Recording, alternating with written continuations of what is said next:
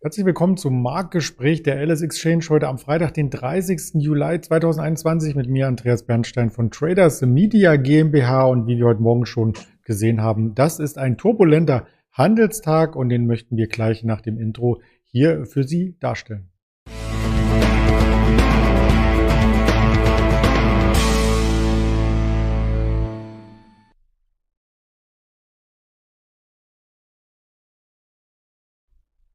Wir schalten direkt äh, zum Marktgespräch rüber und da haben wir heute schon etwas verfrüht um 10 Uhr den Marcel quasi in der ähm, ja, Pipeline, möchte ich sagen, und den begrüße ich recht herzlich. Hallo Marcel.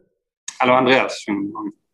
Ja, da geht's schon turbulent heute zur Sache. Wir hatten ähm, am Morgen im Livestream schon darüber gesprochen, was so die ersten Hintergründe waren. Amazon ganz klar, da schauen wir gleich noch einmal drauf, doch zunächst auf die Notierung, die wir am Markt sehen. Und da ist der DAX jetzt wieder deutlich unter 15.500 abgetaucht. Man muss Angst haben, dass er die Tiefs der Woche anläuft, oder? Ja, genau. Wir sehen heute Morgen ähm, den DAX äh, circa 115 Punkte schwächer, 15.466 aktuell. Ähm, das ist ein deutlicher ähm, Kursabschwung zu äh, gestern Abend und ähm, die Stimmung allgemein ist so ein bisschen äh, unruhiger geworden heute. Also äh, ich denke, dass wir noch einen sehr volatilen Tag erleben heute. Mittelfristig ähm, sieht das Ganze gar nicht ähm, nach einem Ausbruch aus und das schon äh, seit Monaten. Also wenn man sich das mittelfristige Chartbild, den Tageschart anschaut, so schwanken wir seit April zwischen grob 15.800 und der 15.000 oder 14.800, je nachdem, wo man das untere Band anlegt. Da ist wohl in der Sommerzeit auch nicht mehr so viel zu erwarten, oder? Ja, es ist äh, ein bisschen verwunderlich. Ne? Die Amerikaner stürmen von einem Allzeithoch zum nächsten und ähm, wir in Deutschland oder in Europa allgemein äh, hinken mal wieder hinterher. Ähm, wobei wir aber auch äh, glaube ich, in unseren Indizes äh, nicht die Branchen haben, die im Moment so boomen. Also Amerika ist ja etwas techlastiger, äh, die Banken äh, ziehen an, ähm, ja, Rohstoffwerte und ähm, bei uns ist ja eben so, so ein bisschen äh, der Produktmix im DAX ähm, aktuell nicht so en vogue und äh, von daher pendeln wir uns natürlich auch auf hohem Niveau, aber ähm, immer so um die 15.500 Punkte ein und kriegen noch nicht so richtig den, den Ausbruch nach oben hin. Ja, das äh, sieht man im äh, Chartbild. Das hatten wir eben hier mit eingeblendet und wir wollten auch sehr, sehr gerne darauf zu sprechen kommen, was bei Amazon passiert ist. Ähm, gestern Abend der Schreck nachbörslich, als die Zahlen rauskamen. Ich habe die heute Morgen im Livestream hier auf dem Kanal der LS Exchange mal analysiert. Sie waren für mich nicht extrem schlecht, äh, sondern ja, sind Wachstumszahlen, wie man sie sich für viele Unternehmen wünschen könnte. Aber sie waren eben dann doch nicht so stark, wie die Erwartungen vorab sie ähm, ja quasi von den Analysten eingeschätzt hatten. Und wie sieht das Ganze jetzt aus nach den ersten Kosten in Deutschland? Der Kurs stabilisiert sich von Amazon. Ja, genau. Also wir haben gestern nachbörslich äh, nach den Zahlen deutlich abgegeben, äh, waren da ähm, um die 2.800 Euro. Jetzt sind wir ein bisschen fester, 2.830 knapp äh, in Euro gerechnet, ähm, der Aktienkurs. Die Zahlen waren, wie du sagtest, ähm, eigentlich nicht schlecht. Also Amazon äh, überzeugt ja seit Jahren immer durch äh, neue Superlative und ähm, extreme Wachstumsraten. Äh, auch jetzt haben sie wieder, muss man auf den Zettel schauen, ähm, ein Umsatzwachstum von 27 äh, Prozent auf sage und schreibe 113 Milliarden Dollar hingelegt. Das war aber vielen Analysten zu wenig. Also sie haben mit noch mehr Steigerungen gerade in dem Corona-Jahr oder in, der, den Corona-Quartalen ähm, gerechnet. Ähm, und ja, deswegen kam der Amazon-Kurs, der ja eigentlich äh, immer gut läuft, ähm, ein bisschen zurück nach den Zahlen. Ähm, der Ausblick war auch ein wenig verhaltener. Also da äh, muss der neue Vorstandschef jetzt nach Jeff Bezos noch ein bisschen äh, Schwung reinbringen. Aber alles in allem eigentlich überzeugende Zahlen und ich denke, das wird Amazon auch nicht lange belasten. Das war ja auch nur in Anführungsstrichen eine kleine ähm, Schwäche im Online-Handel. Also bei den Auslieferungen, den Prime Day, den gab es ja im zweiten Quartal eben nicht. Vielleicht war das so ein Umsatztreiber, der gefehlt hat. Und trotzdem, äh, wenn man nur den Online-Segment sieht, 13 Prozent Wachstum ist ja super. Man war nur verwöhnt aus dem letzten Quartal mit 40 Prozent. Also ja, das kann natürlich nicht immer getoppt werden.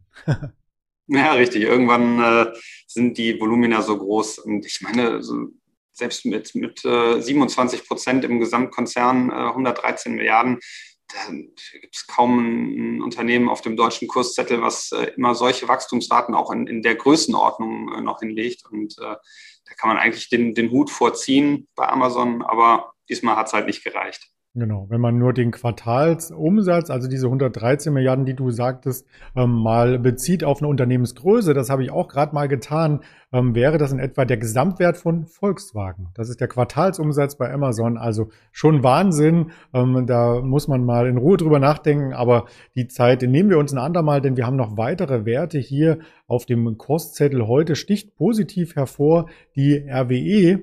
Und ähm, bevor wir zur RWE kommen, noch ein Wert aus den USA. Wir waren ja gerade in den USA. Robin Hood gestern mit Spannung erwartet auch eine Marktkapitalisierung von über 30 Milliarden zum Börsengang und das sah dann nach den ersten Kosten gar nicht mehr so gut aus. Ja, genau, ist äh, mit Spannung erwartet worden. Wieder einer der ähm, Werte, auf die äh, ja, besonders das Augenmerk äh, gelegt wurde. Ähm, IPO-Preis war 38 Dollar, ähm, sind erstmal äh, kurz nach äh, dem IPO etwas angezogen, um dann ja eigentlich alle Kursgewinne wieder abzugeben und am Ende sogar mit äh, deutlichem Minus zu schließen. Ähm, das ist relativ ungewöhnlich in der aktuellen Zeit. Also im Moment sind eigentlich so die, die ganzen ähm, viel beachteten IPOs in Amerika äh, mit ordentlichen Kursaufschlägen am ersten Handelstag dann aus dem Handel gegangen. Ähm, bei Robinhood ähm, sieht das anders aus. Sie haben es äh, auch ein bisschen anders verteilt. Also ähm, ja, reguläre IPOs, da geht äh, eben ein Großteil der Aktien an äh, institutionelle Investoren, die dann wahrscheinlich auch erstmal so ein bisschen daran festhalten und nicht direkt mit kleinen Kursgewinnen die Aktie wieder auf den Markt schmeißen. Bei äh, Robinhood war ein großer Anteil der ähm, neu auszugebenden Aktien äh, ging an Privatanleger, eben an Kunden von Robinhood, äh, an die Kundendepots. Und ähm, ja, da war wahrscheinlich schnell Enttäuschung, dass der Kurs äh, jetzt keine 30, 40, 50 Prozent zugelegt hat, wie das bei anderen IPOs war. Dann haben sich viele äh, Kleinanleger von den Aktien scheinbar wieder getrennt und ähm, den Kurs ins Minus gedrückt. Das erinnert so ein bisschen auch an das IPO von Coinbase. Das war ja auch am Anfang noch äh, stark nachgefragt und hat dann sehr, sehr schnell an Fahrt verloren. Und mittlerweile ähm, ja, hat sich die Marktkapitalisierung seit dem Hoch sogar halbiert. Genau, ja, wobei Coinbase natürlich auch äh, ganz, ganz hoch angesetzt war vom äh, Emissionspreis äh, und zusätzlich von einem äh, starken, äh, von einer starken, starken Kryptowährung, Bitcoin, mhm. Ethereum und sowas ähm, getrieben war. Die ähm, Kryptos sind zurückgekommen. Ähm, ja, und dann äh, kommen natürlich auch ähm, Unternehmen, die mit Krypto im Zusammenhang äh, stehen, auch deutlich unter die Räder. Das war bei Robinhood etwas anders. Also sie haben schon ähm, den unteren Preis der äh, Range 38 bis 42 Dollar ähm, angepeilt. Also sie sind schon äh, zum unteren Preis imitiert worden ähm, und trotzdem hat es nicht gereicht. Also vielleicht zeigt das auch, dass jetzt äh, langsam die Luft ein bisschen dünner wird und ähm, man dann vielleicht auch mal wieder äh, ein bisschen auf äh, fundamentale Bewertungen schaut bisschen mehr schaut und nicht nur der Name des Programms. Das stimmt.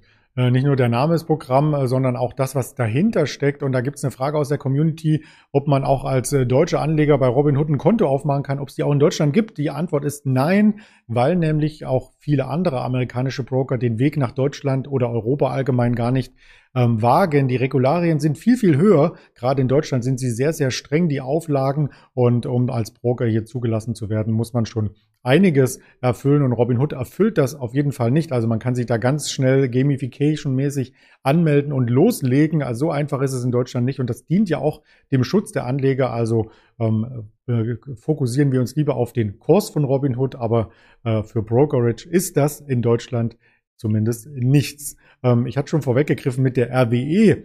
Die steht nämlich heute auf der Top-Liste des DAX und der Aktionär titelt hier eine Überraschung. RWE erhöht die Jahresprognose. Genau, RWE heute Tagesgewinner im DAX, ähm, eigentlich einer von drei Unternehmen, die überhaupt im Plus sind. Ähm, aktueller Kurs 30,25. Ähm, RWE hat die äh, Jahresprognose überraschend äh, ja, relativ deutlich angehoben. Also vorher wurde ein Ergebnis äh, von ähm, 750 Millionen bis 1,1 Milliarden erwartet. Das haben sie jetzt auf 1,05 Milliarden bis 1,4 Milliarden ähm, erhöht und äh, ja, hat scheinbar auch viele Analysten positiv überrascht ähm, und äh, somit sind RWE in einem sehr schwachen Marktumfeld heute einer der wenigen Pluskurse am, am, auf dem Kurszettel. Im Jahresverlauf sieht man ja, dass die RWE-Aktie kein Gewinn für Aktionär gebracht hat. Die Dividende ist durchaus ansehnlich, aber die Aktie konnte hier nicht punkten. Wenn sie jetzt über die 30, vielleicht 32 zurückkommt, dann sieht es auch charttechnisch hier ein bisschen besser aus. Das wollten wir auch noch mitgeben. Und wenn wir schon auf die Gewinner schauen, dann vielleicht auch auf die Verlierer. Da habe ich die Fresenius Medical Care mit einem starken Abschlag gesehen. Der Dialyseanbieter hatte hier quasi gelitten unter der Pandemie, weil eben auch die medizinischen Geräte für äh, die Covid-19-Behandlung gebraucht wurden und der Kurs von Fresenius Medical Care heute unter Druck über 6 Prozent. Das darf man aber nicht verwechseln mit der Fresenius, die Top-Zahlen gemeldet hat. Beides eng verknüpft, die Unternehmen, aber nicht das gleiche, muss man aufpassen. Genau, ja. Fresenius, ähm, also der Mutterkonzern äh, von Fresenius Medical Care, ähm, hat heute ähm, ja, eigentlich keine so schlechten Zahlen abgeliefert. Äh, Umsatz um 4% gesteigert. Das Krankenhausgeschäft lief sehr gut, verständlicherweise in der vergangenen Zeit. Es gab aber einige Sparten, äh, unter anderem eben Fresenius Medical Care, ähm, Dialyse, die äh, das Ergebnis verhagelt haben und äh, unterm Strich ähm, ja, haben beide Unternehmen dann äh, die Analystenschätzungen etwas äh, enttäuscht oder unterschritten ähm, Fresenius Medical Care, wie du schon gesagt hast, heute deutlicher unter Druck und Fresenius äh, ist aber auch, schließt sich dem Trend im Gesamtmarkt an, zweieinhalb Prozent schwächer heute. Super, dann haben wir Tops, Flops, alles geklärt und wer weitere Informationen von der LS Exchange auch im Tagesverlauf unter anderem durch Stories auf Instagram erfahren möchte. Gestern den Handelsraum mal gesehen dort, also sehr, sehr schöne Einblicke. Der ist eingeladen, die Kanäle zu abonnieren. Instagram gibt es, Facebook, YouTube sowieso, Twitter und die Hörvarianten dieses Gesprächs auch nochmal auf Spotify, Deezer und Apple Podcast äh, stehen Sie bereit. In diesem Sinne ganz lieben Dank dir, Marcel, und wünsche ich dir einen ruhigen Wochenausklang. Das wünsche ich auch. Schönes Wochenende. Ebenso allen Zuschauern. Bis dahin. Bye bye.